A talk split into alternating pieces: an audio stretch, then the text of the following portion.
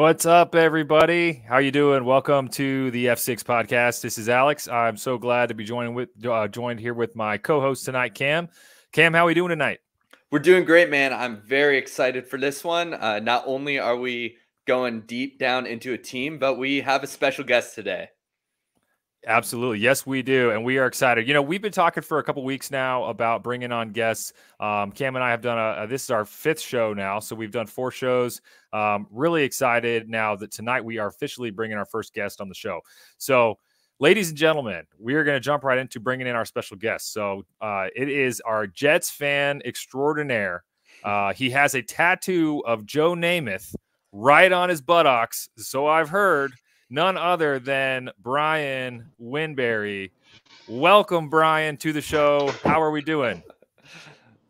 Doing well, Alex. Thank you for that lovely intro. Um, I cannot confirm nor deny the tattoo on my buttocks of Joe Namath. It actually was a cover up of uh, Mark Sanchez and Geno Smith and all the fallen Jets quarterbacks collaborative. But yeah, so uh, thank you for having me. You know, it, that would that would be a perfect place for Mark Sanchez with the butt fumble. I mean, that would be no other better place to put it. But we are so excited, Brian. Thank you for joining us. We're really excited to jump into our first fan fan show, uh, going over the New York Jets, who of course have had all the buzz in the world, uh, and and you know it's really exciting. We're going to jump into this and go through everything. We're excited to have your take as a fan, um, as a close follower of the team. Excited to hear your angle. So I guess to kick us off, uh, Cam, do you want to give us an overview of uh, what the projections are looking like for the Jets this season? Yeah, man. So last season, the Jets finished last in the division, and it's really not looking that way this year. There's a lot of optimism. Uh, their Vegas win total right now is 9.5, and their odds on division are plus 250. Now, we'll get into more of their offseason changes later, but you know, they they recently added Dalvin Cook, and notably that did not change their odds on division or win total at all, uh, not even a little bit. So that was a little surprising there. And then they their strength of schedule is 26th this year, so they have a very difficult schedule. And I know some of their their early schedule specifically is is very tough. So we'll learn we'll learn real quick uh, whether they're legit or not. But Brian, I want to I want to bring it over to you and hear your thoughts on just the Jets overall uh, this year. What do you think? Sure, man. So, um, you know, obviously, I've been I've been a Jets fan my whole life, pain and suffering here. So we have a little bit of uh, hope and optimism, you know, brought to us by a, a nice little Aaron Rodgers trade. Um, but yeah, I mean, it's it's exciting. It's it's cool to see, um, you know, the Jets finally get like some national recognition. You know, I don't think they've had like a nationally televised game in like ages. Like I, I think that the last one I actually remember was like the Butt Fumble game. um, but you know, so it's it's cool to have like some excitement and some buzz. You know, they finally got on Hard Knocks for the first time since like 2010, I think, with Rex Ryan and everything like that. Not that Hard Knocks is like a big deal, but you know, it's it's just cool to kind of see uh, behind the scenes of the team vibes and everything like that. But yeah, Cam, to your point, um, regardless of all the moves and stuff that I'm sure we'll get into, uh, yeah, that schedule, you know, especially the early schedule before their bye, I think they have a bye uh, fairly early on. It's, it's pretty rough. So I think we will see, you know, very quickly what they're made of. Yeah, I like that. I like that, Brian. I think that's a good that's a good point. You know, we and we will go over the schedule in more a little bit more depth here later on in the show as well. But um, real quick, what was that over under again, Cam, on total wins? Nine point five. 9.5. So I guess now is the time where we got to pick over or under. Um, well, I will say here, I'll go first since I'm talking. And everybody that listened to Cam and I's AFC show, if you'll recall, um, I, I picked the Jets as division winners. And my thought yes, process there was – you know, every year there's usually at least one, maybe more teams that go worst to first. And um, I, I, think I talked a little bit about I wasn't crazy about the way Buffalo ended the season, and I don't think that they really improved in the trenches. Uh, at least the that you know, at least like I you know would expect to see after that beatdown they got from the Bengals. Um, and then you go to you know I know Cam you picked the Dolphins, so I'll I'll let you kind of go over your thoughts on them. Uh, but I and I don't believe in the uh, Patriots. You know I think their defense should be pretty good, but I just I'm I'm still still I don't I don't really believe in the Patriots uh, offensively. So with that, the Jets are my pick to go from worst to first. I think it's going to take probably 11, maybe 12 wins to get it done. Um, so you know, I gotta I, I, gotta ride or die since that was my pick for the division. So I'm gonna take the over. Um, what do you got, Cam? Well, I am also taking the over, but just barely. I have them with 10 wins right now. Uh, and it's, you know, a, a, lot of people I know anyway have been betting, you know, slamming the over, but uh, just to, to get into their first six weeks, they uh, face the Bills, Cowboys, Chiefs, and Eagles. So three of those are out of division and some of the hardest matchups that you could you could possibly find around the NFL. So I think if they go around, you know, three and three in the division, seven and four out of the division, kind of reasonable since uh, for my stance where I think Miami's going to end up taking it. So I, I, have them ending with 10 and seven, which still still hits the over. How about you, Brian? I think I know which direction you're going to go. You know, I, I actually I, am right there with you. What, what you said is pretty much spot on with with my assessment. I think I'm going to take the over, but just barely. I think 10 wins is probably a good number just because of how difficult that early schedule is. Um, you've got, you know, Aaron Rodgers is 40 years old. The, the, offensive line is a little bit of a question mark right now. So I've heard from uh, training camp and just in the preseason. So, you know, all it takes is just one guy coming through and tweaking an ankle or hurting his hand again. I mean, that's, you know, but it's not all doom and gloom. I mean, I think I think 10 wins is probably pretty solid. Um, there's probably not going to be enough to win the division. I'm gonna I'm gonna take the Dolphins to, to win the division as well. Wow! Um, especially Ooh. if they make a trade for Jonathan Taylor um, which I've heard rumors of. So I don't know if that's going to happen or not, but I, I know they're interested. Um, but I think the Dolphins, as long as uh, Tua stays healthy, um, they're I think they're going to take the division. I think the Jets will, will sneak in in a wild card though in the playoffs. Yeah, now that they've added that additional team, uh, uh what was it, that three ish years ago to the playoffs, I think the Jets yep. do have a real shot, even though the Bills are going to be fighting them, and so will Miami. So we we will see. I, and with that, let's get into their off season. Alex, you want to start us off with with some uh, an overview? Absolutely. And uh, and before we desist, before we get into that, I got to say, Brian, I mean, you're our first fan to come on our show, and you didn't even pick your own team to win the division. So I don't know. I know. All the rest, I, all, I hate to. But, but overall, I, I like. Say, I, I, I hate to. I hate to go that route, you know. But you know, it's just it's just years of just doom and gloom and getting your hopes up and you know drafting these guys. Like oh man Sam Darnold's gonna rescue us right? Like I'm really happy I did not oh, get man. a jersey so nice. I think that we had well, about that. I, so. I, think I think what this shows us is that Cam and I we bring on quality guests that are unbiased. So listen, everybody, we bring on unbiased guests. All right, so let's jump into the. I'm going to give an overview of the free agents uh, added and losses. There's actually a lot for the Jets, so they have maybe maybe won the offseason. Um, obviously, the uh, the first and most uh, foremost, we have Aaron Rodgers. We don't have to spend too much time on that, but Mr. Aaron Rodgers comes over from the Packers. Uh, another recent signing, we have Dalvin Cook coming over from the Vikings. Um, he was out there in free agency for a little while. Uh, the Jets scooped in and got him. Um, another uh, another safety coming from uh, another player from the Packers, Adrian Amos comes over at safety from the Packers. Um, then we have uh, a couple uh, defense, some more defensive players: Chuck Clark from the Ravens, Quinton Jefferson from the Seahawks, Al Woods from the Seahawks, uh, another uh, an interior offensive lineman, Wes Schweitzer, if I said that right. Yep, uh, from, from the, Washington. Yep, from the Commanders. Yep, we got Allen Lazard also coming from the Packers. Randall Cobb from the Packers. So you can see Aaron Rodgers brought some of his buddies. Uh, we got another offensive lineman, Billy Turner, coming from the Broncos. Um, a linebacker, Sam Eguavoen Vaughn. I don't think I said that right. From coming over from the Dolphins, uh, and then lastly, a couple other quick guys. We have Mecole Hardman coming from my beloved Chiefs um, over to the Jets, and I think those are the notable additions uh, for departures. Uh, probably the some of the higher, at least the higher dollar amount um, departures. Uh, George Fant, uh, Fant, a left tackle, left for the Texans. Braxton Berrios left for the Dolphins. Sheldon Rankins, interior defensive lineman, left also for the Texans. And then um, after that, I think the other notable one was Mike White, quarterback, uh, also leaving and going to the Dolphins. So, as an overview, uh, a lot of Packers came to join the Jets, and a lot of Jets left to join the Dolphins. Uh, so, that's my overview of free agency. Uh, Cam, what stands out to you about additions or departures? Yeah, well, just to add to that, uh, you know, Aaron Rodgers was acquired via trade. Uh, two other trades that happened. Uh, they acquired Chuck Clark for, I believe it was a seventh, and then they traded away Elijah Moore, wide receiver, to the Browns.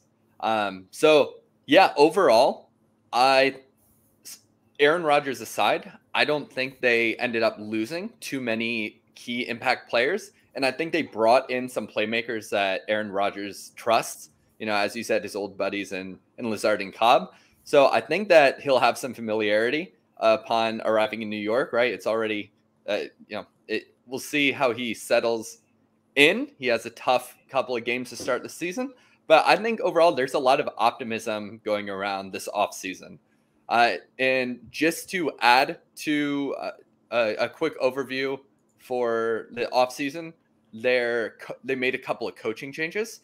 Right, they uh, they replaced Mike LaFleur, offensive coordinator, with Nathaniel Hackett, and they also replaced a lot of uh, the. I almost said lesser. They're not lesser, less important um, offensive pieces and their offensive line coach, wide receivers coach, and their you know run game coordinator, passing game coordinator. Uh, they're all new faces there, so they want pretty much an entirely new offense, but they kept most of the defensive uh, you know uh, coaching positions intact. So I thought that was an interesting decision this offseason as well. So I think overall it was it was good. Uh, they went up for sure. They're in a win now mode with Rodgers, and they didn't lose many impact pieces. What are your thoughts, Brian? Um, I, I, you know, overall, I thought it was a really solid offseason. I agree with you there. Um, it was very interesting on the overhaul of all the coaches. Um, defense, you know, was very good last year, so we'll probably touch on that here in a little while. But uh, so I like that they kept um, the same core of coaches. Um, as far as some, they didn't really lose a lot, honestly. So they really gained more than they lost. The only guy that I really think I want to key on, key in on, is uh, Elijah Moore. Just real briefly, I mean, I really think you know, that trade, he was disgruntled and all that. You know, he's really talented. I really liked him coming out of uh, Ole Miss. Uh, I was really stoked that we got him, and unfortunately, just didn't work out. Uh, but I, I, do think that uh, if you if they were able to hold on to him and have him with Aaron Rodgers in the offense with with Garrett Wilson with Allen Lazard, I mean, I think that would be really dynamic. So it, it was a shame to see him go. I think he's going to be the number one guy that they uh, wind up missing the most and he's very young, so I hope he you know doesn't blossom like the next Antonio Brown or something like that. But I guess we'll I guess we'll find out. Um, yeah, I'm, I'm I'm I'm pretty happy. I really like the uh, Dalvin Cook signing um, because it costs us nothing but just a one year deal. Um, so good insurance for uh, Breece Hall uh, in case he's a little slow coming back. Um, yeah, overall, um, I, I, I, like it. I am a little iffy on the Randall Cobb one. I, I think that was kind of uh, to make Aaron Rodgers happy. I don't really know what he's going to contribute there, but hey, maybe he does. Maybe he'll surprise me. So everyone needs a friend. So uh, yeah, and and uh, what there was a rain cloud earlier in the offseason before the Aaron Rodgers trade, right? There when the uh, free agency opened, they were pretty much at a stalemate, and they didn't really make any any big moves because they they weren't sure if they would have the money to do so. So I was looking at their cap space and they're currently sitting with uh, you know 19 and a half million remaining, which is the fifth most in the NFL. And I think a lot of that really just stems from their inability to make major offseason signings uh, early on because of the whole stalemate they had going with with Aaron Rodgers. Yeah, I think it's actually a little misleading as well as far as the cap space goes. Uh, I think they were actually pretty close. Like we had, they, they had to do like a lot of. Joe Douglas had to make a, a lot of moving around with contracts and, and pushing kind of money out to um, farther years, basically. Um, so that's where that money comes from. Some of it, they did save about 10 million very recently with Corey Davis, so that's a big chunk as well uh, when he retired, which was uh, surprising actually. Um, so I think we, we might actually miss him this uh, this year. He kind of that kind of hurt our depth a little bit, but yeah, um, I they I was there and uh, you know I was watching that when they were just kind of at a standstill and everyone was just waiting on Aaron Rodgers news, which felt like it was months. It was it was definitely several weeks that we're just you know mm-hmm. checking all the time like where's Aaron Rodgers? Like you know he came out with the the video uh, interview that he did and he was like I intend to play with the Jets and we're like cool it's coming right and then there was nothing. It was just crickets for for weeks and I was like what the heck is going on? While all these guys are just flying off the board to these other teams that really could have probably helped. Uh, but they, you know, they really keyed on Rodgers. He was their guy, and they got him. So uh, I guess we'll see if it was a good or a bad thing. Hmm. Yeah, yeah, and we can't wrap up the offseason without talking about the NFL draft. So I'm just gonna run real quick through their draft selections, and then I'm gonna pass it off to to to get your thoughts on on how this went for them. So uh, as part of the Aaron Rodgers trade, they traded down from pick 13 to pick 15, which seemed a little odd to some people on the outside. Uh, with pick 15, they took Will McDonald, edge from Iowa State. In the second round, they took Joe Tippmann, center. Uh, they and and then all their other picks were day three. They took Carter Warren, offensive tackle from Pitt, uh, Israel Abanikanda, running back from Pitt, and then they got uh, Z- Zaire Barnes, Jarrick Bernard Converse, and Zach Kuntz, Zach Kuntz tight end from ODU, uh, late, you know, in, in the later stages. So I want to, Alex, let, let's hear from you first. What what were your thoughts on this off season, this draft? Yeah, thanks, Cam, for going over that for us. I mean, honestly, the only guy that I, you know, I, I don't follow the the draft as close as you do, and and I and I it's that's why I like to ask you questions, Cam, on what you think. I, but obviously, a guy that I did know is Will McDonald. So my, you know, for those of you that maybe I can't remember if I mentioned this or not, but my dad is alumni from Iowa State, so they are the, you know, they are a team I rooted for uh, when I lived in the Midwest, and uh, and still certainly pull for and root for those guys. And Will McDonald was a guy that I was hoping would drop far enough into the first round that he'd be available for the Chiefs. Of course, we in our last show we went in depth about Felix Anudike-Uzomah, um, who of course the the Chiefs got with the 32nd pick. Uh, but you know, 31st. 31st, yeah, because the Dolphins had lost their pick right from tampering, if yep. I remember. Um, so yeah, so the 31st pick, but uh, you know, Will McDonald was a guy that I thought was even a chance that the Chiefs could try to move up somehow into the 20s and grab him. Um, but obviously he took at 15. So I do think he's a stud. You can't have enough explosive pass rushers on your defensive line. So I think that was a good pickup for an already really solid uh, you know, Jets defense. So um, can't speak too much to the other guys, but uh, I liked Will McDonald at 15. I thought it was a good pickup. How about you, Brian? Um, I'm with you, Alex. I mean, I, uh, you know, to your point, Cam, you know, that trade, the Aaron Rodgers trade with that pick swap, that really, I, I, felt like that was a little unnecessary. And I was, I remember hearing about it and I was like, I really hope it doesn't shoot us in the foot.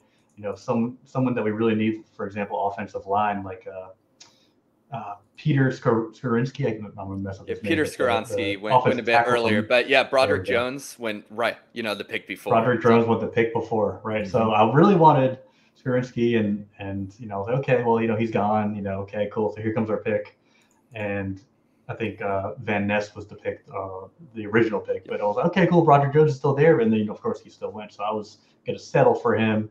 Uh, we didn't get him ultimately, so I was a little disappointed there. And then you know, I did think it was a, a good value pick, though. Um, I didn't know much about the draft. Um, I was kind of keyed in on the offensive side of the ball, but you know, watching his tape and just uh, seeing his stats and reading about him, um, and then seeing him play a little bit in training camp in the preseason, like he, I don't know, I, I really think that he's going to be a really solid pick. He's he doesn't have to make a giant impact right away, which I think is very important for a first round rookie coming right out of college. Not everybody can do that, so we have uh, some really good depth on, on the line there um, that he can kind of just come in and make an impact when needed instead of just being asked to carry the load, which I think is, is great for him. Um, so I did I did like that pick, um, and I, I was really stoked with the uh, the Joe Pitt, uh, pick in the second yeah. round. I really was hoping we would grab a center. Um, I think he has a mullet, or he had a mullet, which just made me love him even more. And I was like, "That's awesome. We need a we need a draft there, right?" So uh, I think he struggled a little bit, so he's not going to be the starter, but that's totally fine. He doesn't need to do that right away. They were able to sign uh, Connor McGovern back really cheap, which was actually like probably one of the best signings that they made, just based off of cost. Um, otherwise, they would have been dead in the water at center. So it was nice to to see that work out. But yeah, those two picks, and I really like, and I'm not, I don't I can't even say his last name still, but the the running back that you mentioned, Izzy, uh, Abanikanda. There we go. Thank you. Nice. Uh, yeah, so he he looked really electric. I was really stoked with that pick. Obviously, the running back room is a little crowded now, um, but I liked what I saw out of him in preseason. He made some really good some runs. Uh, I think he got hurt in the last game, so I don't I don't know if he's starting on the active roster this year, but he's you know one to watch as well. So I, I, overall, I, I, like the draft, and I and I generally do like Joe Douglas's drafts uh, the last couple of years. I I just I'll be watching it, be like, oh man, I really hope they get this guy, and it you know, in all my years, that they, they picked some random dude I've never heard of, like uh, Christian Hackenberg or something. And I'm like, who is this? Like, why would you do that? But you know, every you know, he always wants to pick in the guy that I, that I want or think is a good pick. So that I, I really like what they did there. Yeah, yeah, and um, I, I'm just gonna touch on a couple of these guys real quick. You know, if you listen to the show, I could talk for hours on pretty much any of these draft draft prospects. But uh, the guy I, you know, everyone's looking at Will McDonald because he was our first round pick, and you mentioned that they at pick 13, the original pick, it was Lucas Van Ness, which you know, just frankly, I think would have been an amazing fit for this defense. That that's typically a base nickel, right? They have that that solid four up front and Van Ness is a monster from the edge and he plays interior. Uh, Will McDonald, uh, here just I didn't love the pick. Uh, just a little snippet of, of something I wrote about him is McDonald, like Murphy, Miles Murphy, may not have a hu- huge immediate impact. Uh, what he does have is twitch, quick hands, and excellent athleticism. If he can go to a fourth or a three-four scheme as an outside linebacker and get some coaching on how to better convert his speed to success, I think he could become a great every down player. So he didn't get you know, get into that scheme. And a reason, a big reason I thought that is that, you know, he came in at uh, 239 pounds at the combine, which is really light for a base end. That's pretty light for a, an on ball linebacker as it is. So I think he's very talented. I think he's he's a toolbox. He's incredibly twitchy, and uh, it, I just it's I'm not sure how they're going to use him right away. And you know, it's it is. You said he doesn't have to make an immediate impact, which I agree with. You have some good starters up there, and uh, you took Jermaine Johnson last year, who who is a very good uh, you know run defender from the end. He's a he. I thought that was a great selection. But they have the short window with Aaron Rodgers because who knows when he's gonna going to end up falling off. So it, it was peculiar, but we'll see we'll see how it works out.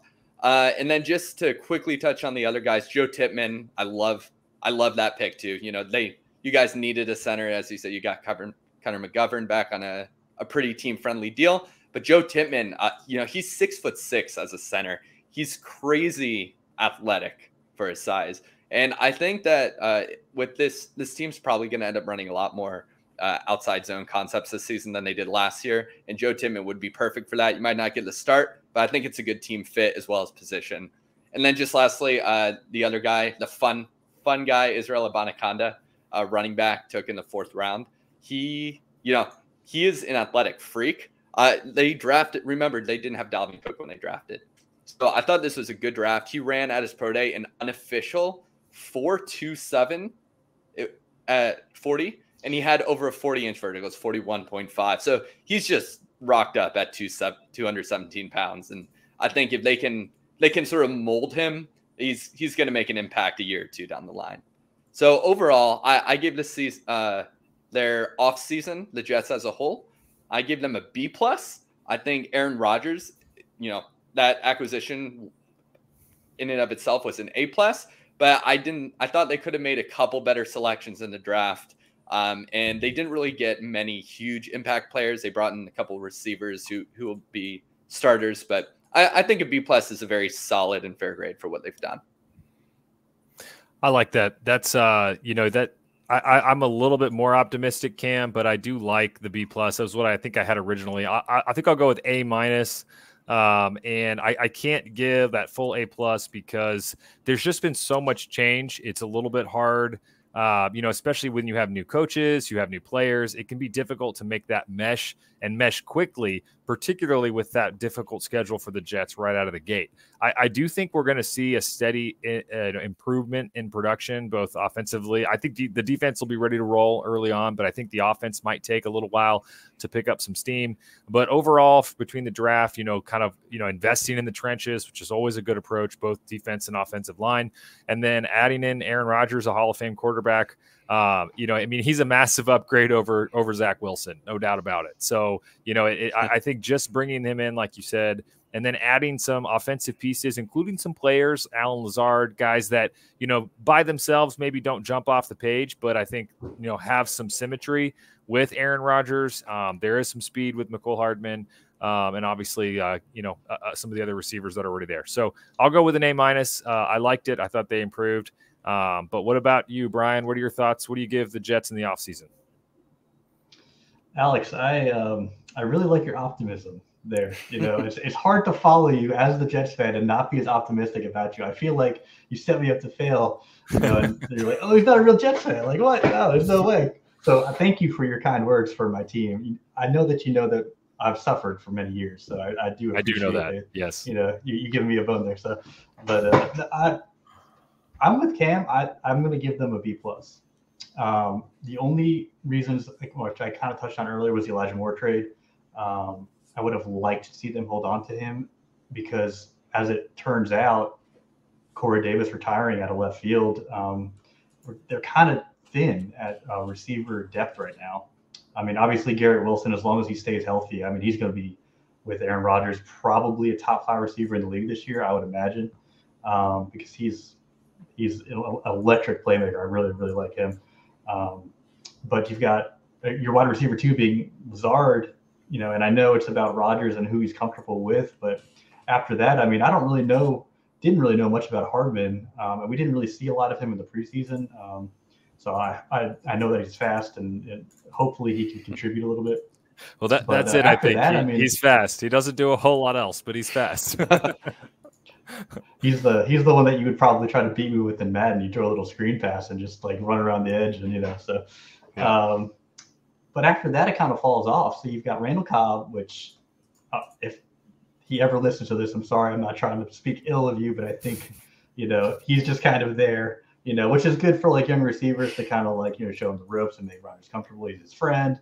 But, you know, I really would have liked to see that roster spot go to somebody else, uh, else with a little bit more upside because after that, I know they're still doing cuts and stuff, but there's like two um, undrafted receivers right now that like like Jason Brownlee, for example, trying to like make the fringe last receiver spot. Um, and Cam, like you said earlier, like the windows now, like there's you have a two year window probably with Aaron Rodgers, so you need to put as much tools around him as you possibly can. And I just I think Lazard's probably like a fringe wide receiver two, maybe like an upper echelon three. I think without Corey Davis being there, they're they're really missing like a second guy. Um, so I don't know. I heard some really dumb rumors that they were going to make a trade for like Davante Adams because I think Aaron Rodgers made a tweet or something about him. And I'm like, there's no way that's happening. Like we already traded away our first round pick, so what could you possibly else, you know, want for Davante Adams? But um, all right. So that's a little bit of a concern, I think. For yeah, G- um, Garrett Wilson more. Garrett Wilson over under 170 targets this year. Oh man, I think I saw this uh, earlier. I saw an article about that possibly. I don't think he gets 170 targets. I think oh. he probably will get like 140. I'd yeah, that, that seems but reasonable. He's, you know, I think the league is on. You know, they're they know about him. Know obviously they're going to be mm-hmm. looking for him, double teaming him. He's got to face cornerback one basically every time. Um, but yeah, I'm really I'm really high on Garrett Wilson. Um, oh yeah, and I saw some of the some of the clips. I think I I watched like the first episode of Hard Knocks or this one of the first two, and I, he was just making like these crazy cuts, and I was like, oh man, I was like just like watching his knee. I was like, please be okay. Like every single time he moves, like I get like terrified because he's so fast and so fluid. Like it's ridiculous. So I think they're gonna do like a lot of damage, but um, I don't. He's I don't really see if they can incorporate. Yeah, yeah, for sure. If they can incorporate uh, the tight ends a little bit more this year, I think that would be big uh, to kind of take the pressure off the receivers. I would like to see that, and as well as uh, Breece Hall or Dalvin Cook in the passing game as well. Mm-hmm. Um, but yeah, so that's a really long way to say uh, this, this could be a B plus for me. Uh, but yeah, I'm excited to see what happens. All right. Well, with that talk about Garrett Wilson, let's jump into the offense. And I'm going to start off just sort of going over what uh, their tendencies were more last year and how that could change this year. Because last year they had Mike LaFleur. Uh, they had a very solid mix of gap and zone. They had 196 uh, zone runs and 141 gap runs. Uh, and they had a lot higher yards per carry running left than right, which is both inside and outside, which I thought was interesting. Um, so just a little bit on their run game, just to point out how good Breece Hall is. You know, they had three running backs with 80 plus carries: Breece Hall, Michael Carter, and Zonovan Knight. And Breece, uh, he averaged 5.8 yards per carry, regardless of where you know where he went this season with uh or last season with the other two averaging 3.5 yards per carry. And again, just just to to note the different skill sets in this offense, uh, you know, Carter had it, it was down to 2.2 yards per carry up the middle, but Zonovan Knight had 3.5 yards per carry up the middle. Uh, wait, or actually it was 4.4 up the middle. So yeah, it got a lot of different types of backs backs here, and unfortunately last year they didn't have much of a passing game, so they had to rely on their run game. They're they were 28th in drive success rate uh, overall in 2022, and their quarterback EPA was extremely low. It, it was so their um, the the expected points added for Zach Wilson, Mike White, and Joe Flacco were all in the negatives. Uh, their best quarterback last year statistically was Mike White, and his EPA was resting between uh, Cooper Rush's and Teddy Bridgewater. So that that gives you sort of a uh, a sense of how well this team was performing through the air. Uh, now they ran a lot of empty sets with Michael LaFleur. It was the league average was 8.2%, and they ran it on roughly 14% of offensive plays. Again, despite having such poor quarterback play, they put it in his hands a lot. It jumped up to 30% on third down, which is double league average. Mm. Uh, so this type of offense that was run uh, through the air was uh, it was more of a West Coast offense. There was only one receiver, Corey Davis, who had over 13.1 average depth of target, even though Zach Wilson had such a huge arm. And for reference, uh, my Commanders they had four guys who, with over that, and uh, they had Taylor Heinicke who can't throw the ball over 30 yards. So it, you know, it, it, was uh, they were trying to make things work, and it just just wasn't. So they brought in Nathaniel Hackett and Aaron Rodgers. And I just think uh, Nathaniel Hackett, you know, he's very diverse. He has a West Coast offense as well, but he still takes more shots downfield. He has a lot of outside zone concepts that use the same formation and run and pass plays to switch things up and, and keep the defense on their toes. I think it's going to be a new overall look, but they're not going to change it uh, as much as some people might think. Uh, either way, they're going to put the ball in Rodgers' hands and let him do what he does best. That's a, that was a great overview, Cam. Um, I, I want to ask another question for you. What are your thoughts on? And I know you, I know you, you've broken down the last two teams with the Chiefs and the Commanders. You've talked about the run scheme, um, whether it be gap or zone. Um, what are your thoughts on the run scheme for the Jets, and what do you expect? Do you expect that to change this year, uh, based on what they did last year with Breece Hall coming back, you know, hopefully healthy, and then of course bringing in Dalvin Cook? What are your thoughts on how the uh, how the Jets how the Jets will attack the run game? Yeah, so uh, you know they they brought in Dalvin Cook. Uh, they have Breece Hall. Uh, I I am not hundred percent sure on how Breece Hall's injury is recovering. I'll let Brian maybe talk about what he's heard heard about through camp here in a minute. But I do think you know that that that's one difference in LaFleur and Hackett's schemes that stands out. It's that LaFleur uh, he did switch it up a lot from from gap to zone, but he ran a lot more inside. Whereas I think it'll be more outside zone with Nathaniel Hackett, and obviously it's going to be switching it up. Uh, but I think both Breece and Cook will do very well in a zone heavy scheme. You know, they they both have have the speed, the vision, the athleticism. You know, Breece has a lot more speed than Cook at this point in their career, anyway. Uh, he he's so fast. he can take. I, I think I don't have it in front of me. I think he he averaged over ten yards a carry on runs uh, outside of the tight ends. So I think it's going to be be a lot of outside zone, and it's going to be very successful this year. Nice. And just take, to touch on the injury update there. Sorry, Alex. Um, Go ahead. I think the last that I've heard from Breece Hall, um, obviously he did not play in the preseason at all, so we didn't see him. We also right. did not see Dalvin Cook, um, but he's off of the uh, the PUP list, so physically unable to perform. Um, according to Breece Hall, he says that he's ready to go. He's been cleared by the doctors, that he's uh, ready for Week One. Uh, so I don't know. They're probably going to ease him in. And I think that was part of the reason, obviously, for signing Dalvin Cook. Um, I would imagine I would imagine Breece Hall probably gets the first snap week one, only because Cook hasn't played with anybody. Um, he's not familiar like with the offense quite yet, I would imagine, but that's just a total shot in the dark. Uh, I think that they'll be very light on his load, but as far as I know, he he at least says that he's been fully recovered, but you know we haven't seen him yet, and I really I really hope that he regains that speed that you talked about. Like uh, there was a couple runs last year. There was one against the Broncos where he just blew past everybody. It was like I think that was the same game that he tore his uh, ACL, unfortunately. But like he was just he was getting in a zone. Like he was he was killing it. So I'm really excited to see him again. Uh, I know he's a fan favorite and everything too. So I really like that pickup. Yeah, another uh, another Iowa State boy. So you also got you know now Lazard. You know, I mean, it's like the the Iowa State Jets here. You know, before you know it.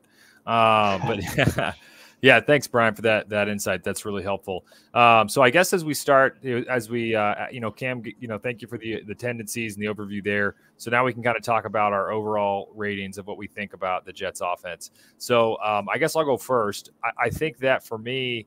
Um, you know, I, I I already talked about how I gave a great offseason grade, and I did, but I I don't, and I think it does it does improve the offense uh, quite a bit. But I also think the offense was so abysmal last year that even going from you know even a large increase still ends them you know somewhere above a little bit above average. I'm going to give him a C plus to start the year. Um, I Ooh. think that I think that could go up, and I know that might seem low, but my thought process there is that, and I kind of alluded to it earlier. I, I think they have such a tough stretch right out of the gate, um, that, and I think it will take a little bit of time. I mean, Aaron Rodgers has has been in New York and certainly I, I, think done a much better job of trying to connect with his teammates, especially his younger teammates, um, as opposed to what we saw in Green Bay. But it's going to take a little bit of time, even though he's familiar with Hackett. You know, some of the other guys in the team aren't, and it'll just it, it could take some time and some tough competition to get going. I think they certainly have the the potential and the top end talent to be a much better offense. Uh, but I'm going to start them in the year with a C plus, and that's because I think they're better than average um, and quite improved from last year. But I still need I'm going to need to see it a little bit more uh, before I give them a higher ranking. Um, what about you, Brian? What do you think? What do you, what ranking do you have overall for the Jets offense? Ah, so we finally get to flip the script here, and I get to give a more positive rating for my team than you just did. So thank you for again for the great setup. Um, that was that was a little harsh, actually, Alex. The C plus. Wow, that's uh, there's a little bit on the low end there. I saw Cam's facial expressions there. I don't think he agrees either. Um, but I'm I'm gonna go with uh, I'm gonna go with a solid B. Um, I don't think it's a B plus. I don't think it's an A by any means. I think, like you said, there's a really tough stretch. We need to see um, what this offense does, and we need to see how Aaron Rodgers is. Honestly, I mean, you know, last year he did not play um, the Aaron Rodgers of old. Uh, you know, I know he was hurt. Uh, but like I said, he's got that magic 40 number attached to his name now. So uh, I think we need to see, make sure that he can gel with everybody in the new system. Um, obviously, having uh, Nathaniel Hackett there is going to be huge uh, for his comfort level and transitioning there.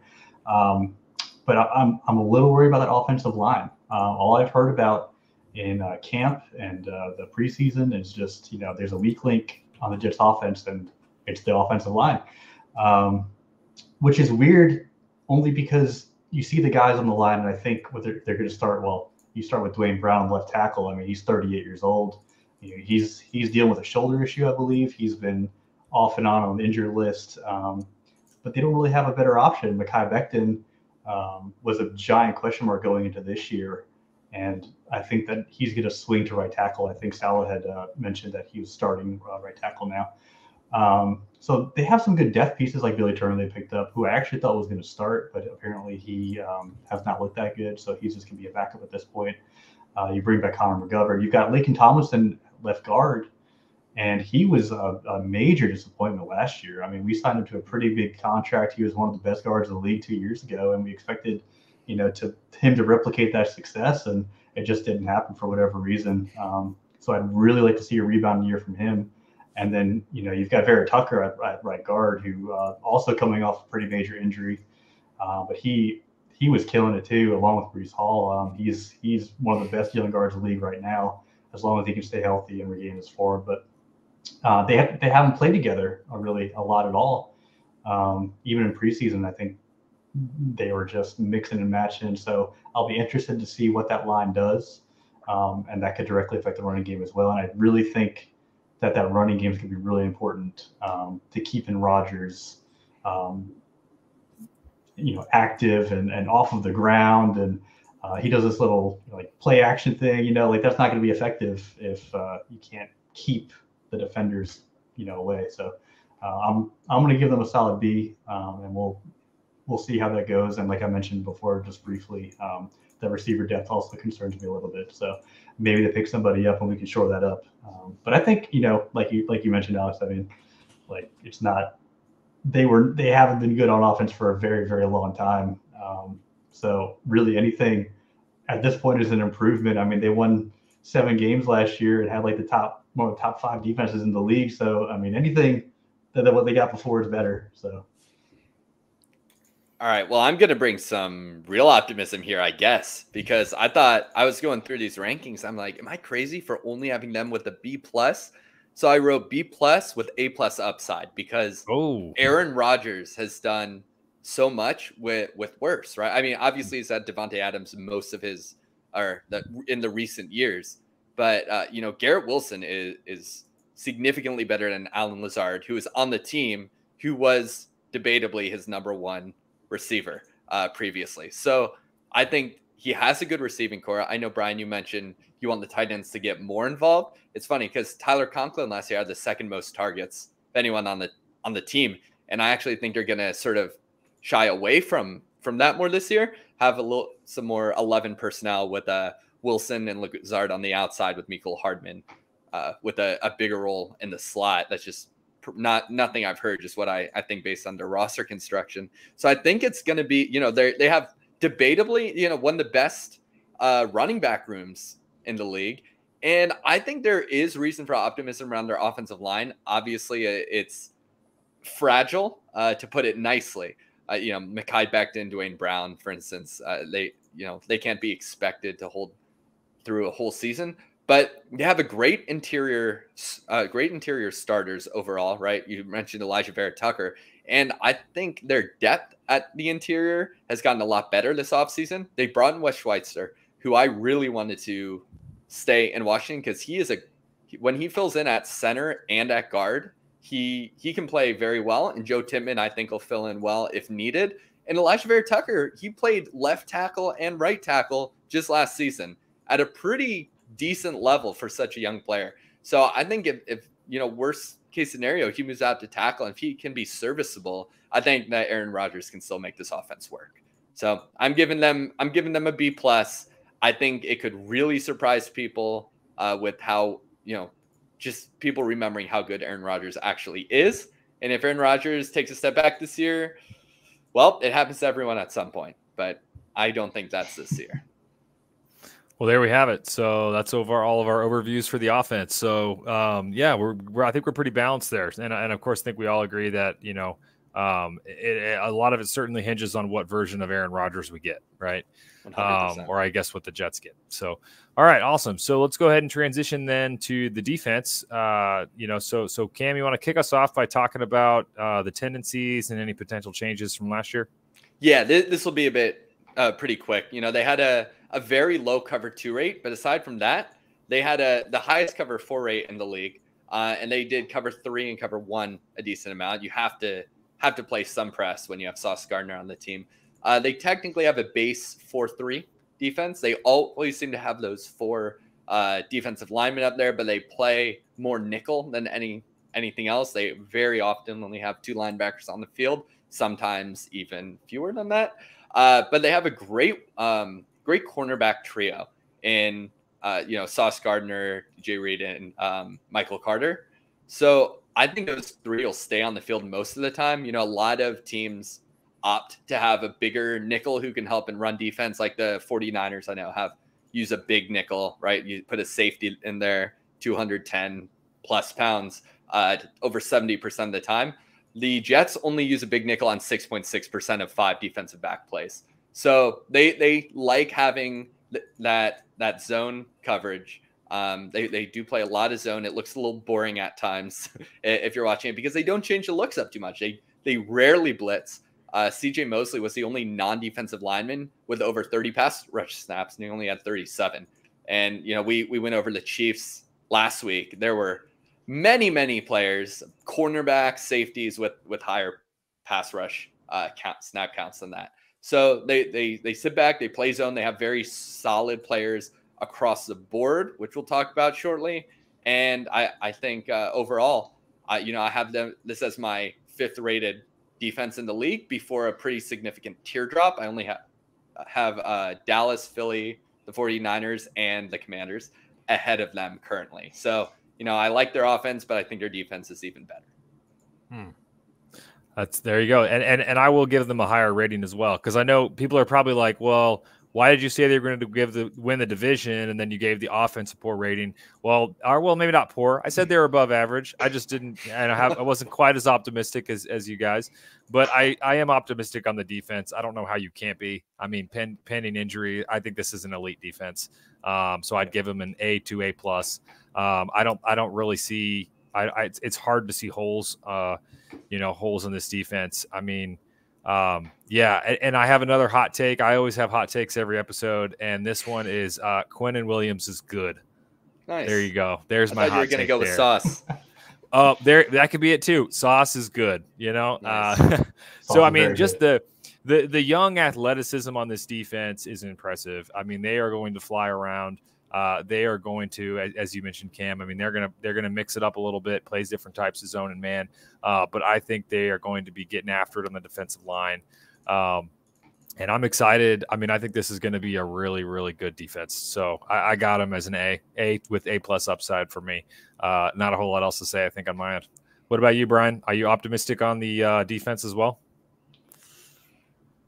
I mean, like you said, I mean, there's really no reason not to be. I mean, you know, so innocent until proven guilty, right? So um, coming off of a huge year last year and basically carrying the team. I mean, the defense kept the Jets in all of these games. In fact, won a couple for them while Zach Wilson was trying to even just throw the games away.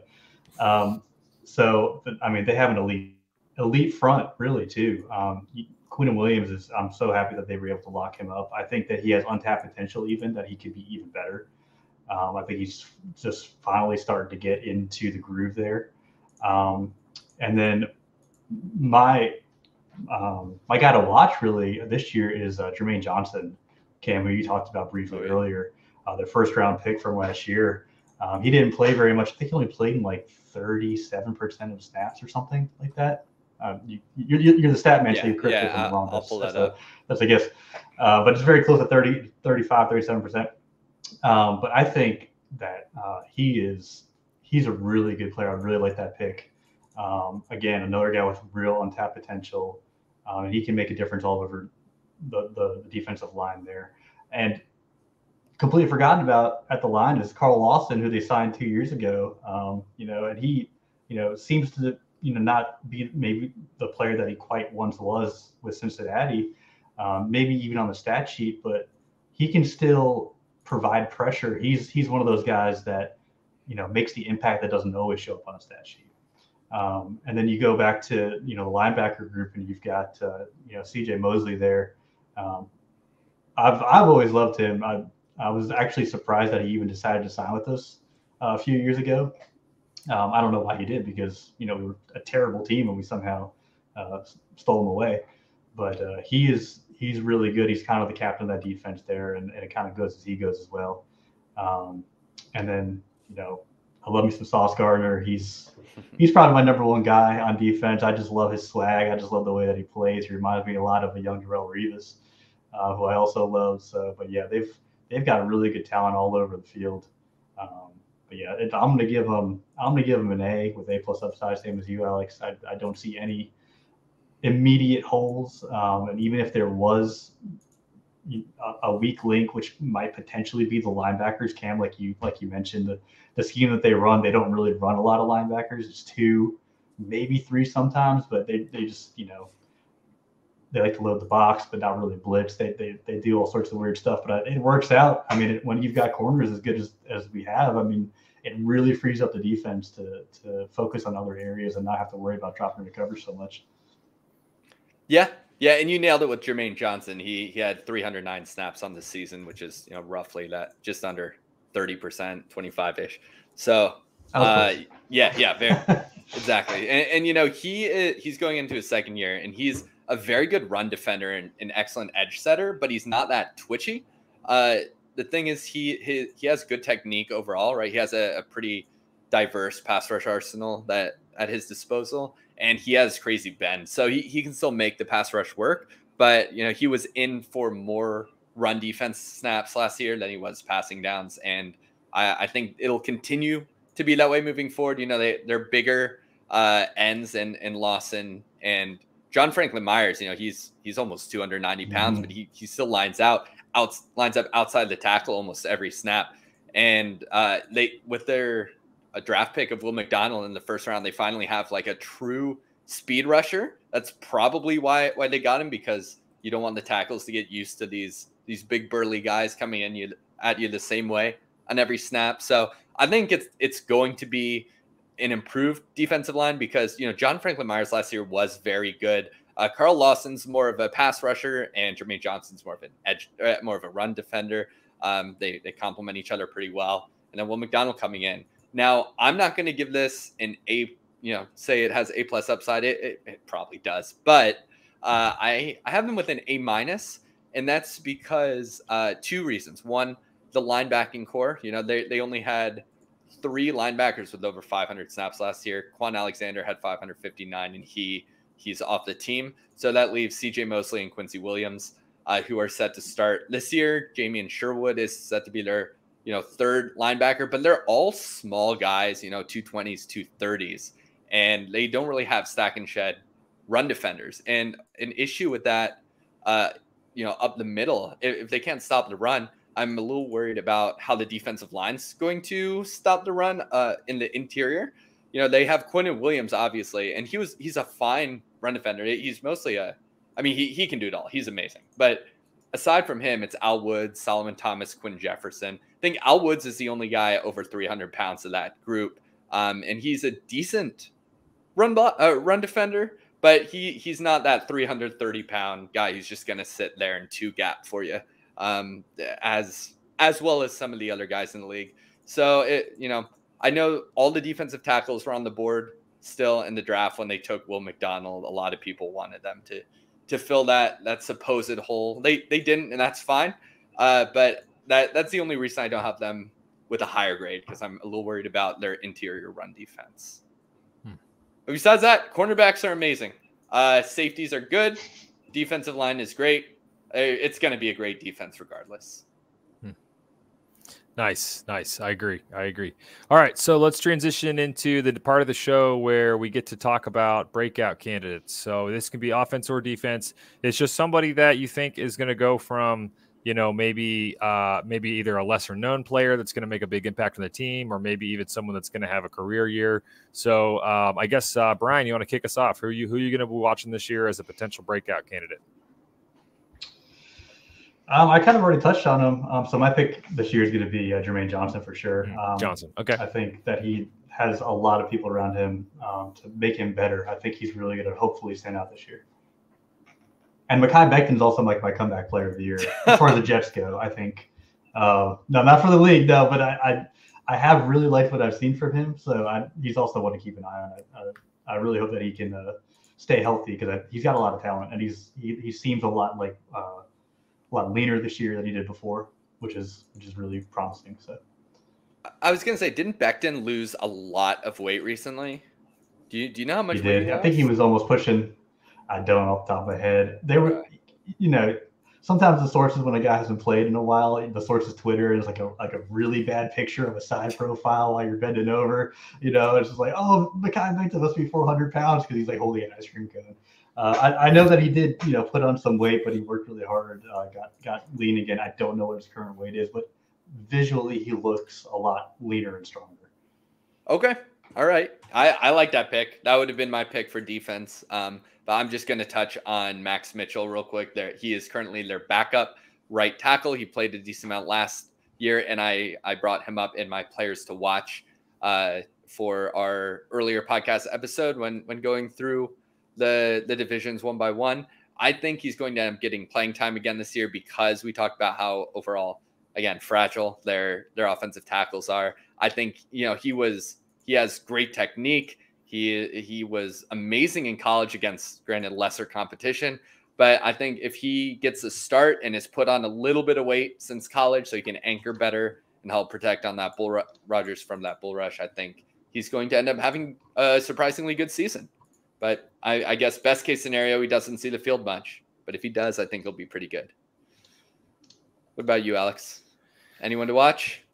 Yes, I think for me, uh, we've talked about him. I, I, think quite a bit, but I'm gonna. I don't know if this counts or not, but I'll pick Breece Hall uh, because I mean he was he was breaking out last year before he got hurt, uh, and so I want to see if he can pick back up again and you know have a full breakout season where he continues to you know to run with that level of efficiency and domination.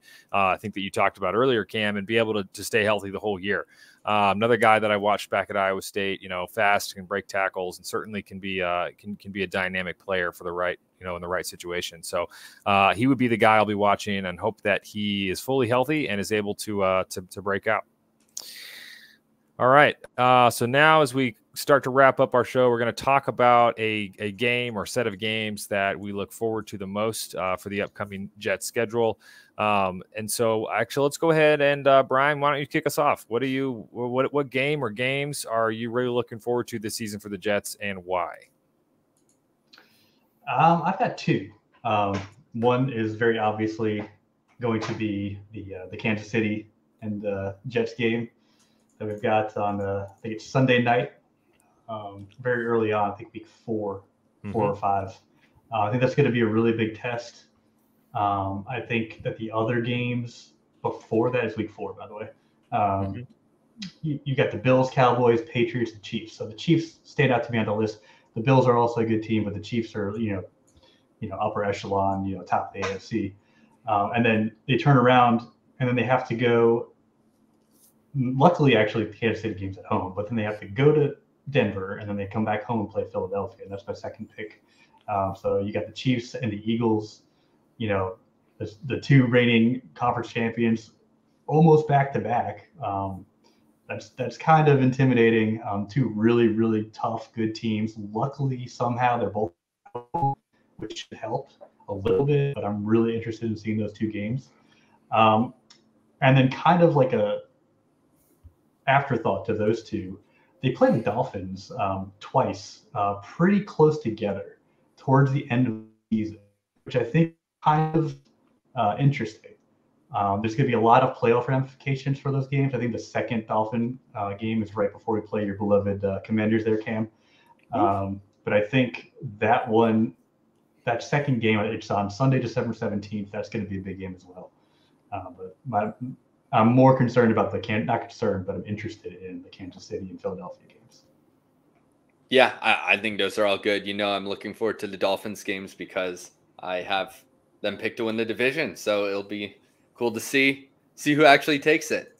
It's going to end up being the Bills after all this, but uh, I'm, I'm I am looking forward mostly. I, I have to say week one because you know we'll find out in the first Monday night game of the year if the Jets are legit. If they can if they can take that W from the Bills, then there's a lot of optimism going forward. And honestly, if they lose, it's not that big of a deal because uh, in terms of optimism for among fans because the Bills are a darn good team. Uh, but then week two they play the Cowboys, and that's a game I'm mostly looking forward to because I love rooting against the Cowboys, and that's it. so yeah, uh, it's going to be a great, great early start to the season. If they can come away with some some victories in those early games, they're set. They're sitting mm. pretty. Mm. Nice. Those are great picks. You know, when I look at the Jets Jets schedule, I know we talked a lot about the difficulties early on. You know, I, I think and, and I know it's always a little hard to project exactly, you know, how each team is going to be. I mean, there's certainly going to be some teams that'll be better and, and worse, and, and there always is. Uh, but it, but on paper, it looks like I, I actually like the ease, I think, uh, potentially of the of the last portion of the Jet schedule. So that they, they do have the Bills and the Dolphins back to back which I know you guys touched on. Those were in weeks 11 and 12. But then starting in week 13, it goes Falcons, Texans, road game against Dolphins, at home against the Commanders, and then they end on the road against the Browns and on the road against the Patriots. I, I like that stretch for the Jets. I, I really think that there's a chance to win a lot of games in there. So, of that stretch, though, I think the most difficult game would probably be that Miami game on the road. So, that's a game, and I know, Brian, you already touched on that. That's a game that I'm really curious to see because I, I agree. I think if they can if they can beat the uh, beat the Falcons, Texans, Commanders, Browns, Patriots, which those are all, you know, I think winnable games that Miami Dolphins game is going to stand out uh, as really one that I think they're also going to need to win in their fight for the division. So I do have them picked as a division winner, and I think down the stretch they're going to have to have it. I think they're going to have to have that Week 15 against the Dolphins on the road. Uh, so that'll be that'll be fun too because you know Aaron Rodgers likes to usually go off in warm weather games. So you know maybe it'll be nice down there in Miami that time of year. Um, so yeah, so with that, uh, those were our picks. That was our, our overview of the Jets. Uh, so let's kind of do some uh, some wrap some wrap up uh, kind of closing thoughts here. So I guess the question for you, Brian, is what are you going to do if if the Jets win the Super Bowl? Um, and then close us out with any other thoughts you have or want to share with everybody about the Jets this upcoming season. Oh boy, I, I honestly I've thought about that. Yeah, I thought about you know what what what would I really do if the Jets actually won the Super Bowl? So you know I got to shout out my dad. Um, you know he's the entire reason I'm a Jets fan. So thank you so much for my lifetime of suffering. And I always you know make the comment that the last time the Jets even made the Super Bowl, he was like eight, I think, eight or nine. Jeez. So very long, it was a super long time ago. I'm like that's mm-hmm. crazy to think about. Um, and then of course you know semi recently in the last okay well it's not recently now I'm old so I just you know told to myself, I guess. But um, when we had Mark Sanchez's rookie year in uh, 2009, 2010, uh, AFC Championship game both years, uh, like right there, you know, like could have sniffed it, but it didn't happen. So even just to make the Super Bowl would be awesome. Um, I think that's a very, very lofty expectation. But to answer the question, uh, first of all, I probably might have to change my pants. I might poop myself, and then I would have to get. I would after it was all said and done the next day, and it was actually real then I might have to get a tattoo of the Jets somewhere. I don't know. I don't know what I would do. It would be insane. It would be it would be awesome. So um, nice, nice, nice. Uh, well, that well, they'll now we know. So if the Jets are in the Super Bowl, we're gonna text you and make sure you have your depends on, so you're ready to roll just in case. Uh, as our, that will definitely need to happen. Absolutely. Yes, yes. So Cam, what are your thoughts? You got any closing thoughts on just overall the Jets season or players or anything that we didn't have a chance to dive into? No, I, I think we we about hit it. It's going to be a good offense. It's going to be a great defense, and I think it's going to be a pretty pretty great season. They're just unfortunately in a, a hard division, so they have the, their work cut cut out for them. But you know, they might just pull it off this year with Aaron Rodgers. Hmm. Yeah, absolutely. I think you guys covered it well. Um, you know, I, I, mean, really well. I think we we got a good chance to talk about both sides of the ball um, and what we think of the upcoming season, and had a lot of fun doing it. So, uh, Brian, thank you so much for joining us for this podcast. This was a lot of fun. Uh, and for those of you out there, you know, uh, that are listening, make sure you know if you want to come on here, uh, if you want to come after Brian and talk about your team, and and uh, maybe even tell Cam and I why we're wrong um, you know, we're happy to have you on the show. So, you know, go ahead and DM us or or or or, or text us or whatever you want to do, so we can get you on the show. Um, we do have some other deep dives coming up. Uh, we also have a few other variety. We're going to start adding in some different types of shows as well. Um, so I know that that we sometimes I know Cam, we only you know we only scratch that itch just a little bit for uh, for draft for for some of your uh, your takes on on both draft drafting as well as um, you know a lot of the kind of gambling insights as well. Uh, so we haven't had a chance to work a lot of that stuff in in real really deep yet. And so, you know, be on the lookout for some other types of shows that we have coming down the pipe, especially as we roll into the season because we're getting yes. very close now. Uh, so yeah, so no other no other uh, insights from me, but uh, Cam, what should we remind people to do if they're enjoying the show? Good segue, Alex. If you enjoyed today's episode, guys please remember to like and smash that subscribe button. It really does help us out. Uh, this is our third deep dive and the first time we have brought a fan onto this F6 podcast. Looking to do it more, even as the season goes on. We'd love to have you on. Uh, we're not just going to be talking about about the games that are ongoing, although we will be definitely talking some lifetime football throughout the season, which we're looking forward to. So join us next week for another episode of who knows what at this point. It's going to be exciting, whatever it is. And thanks for watching this again. Have a wonderful day, guys. Peace. Thanks, everybody.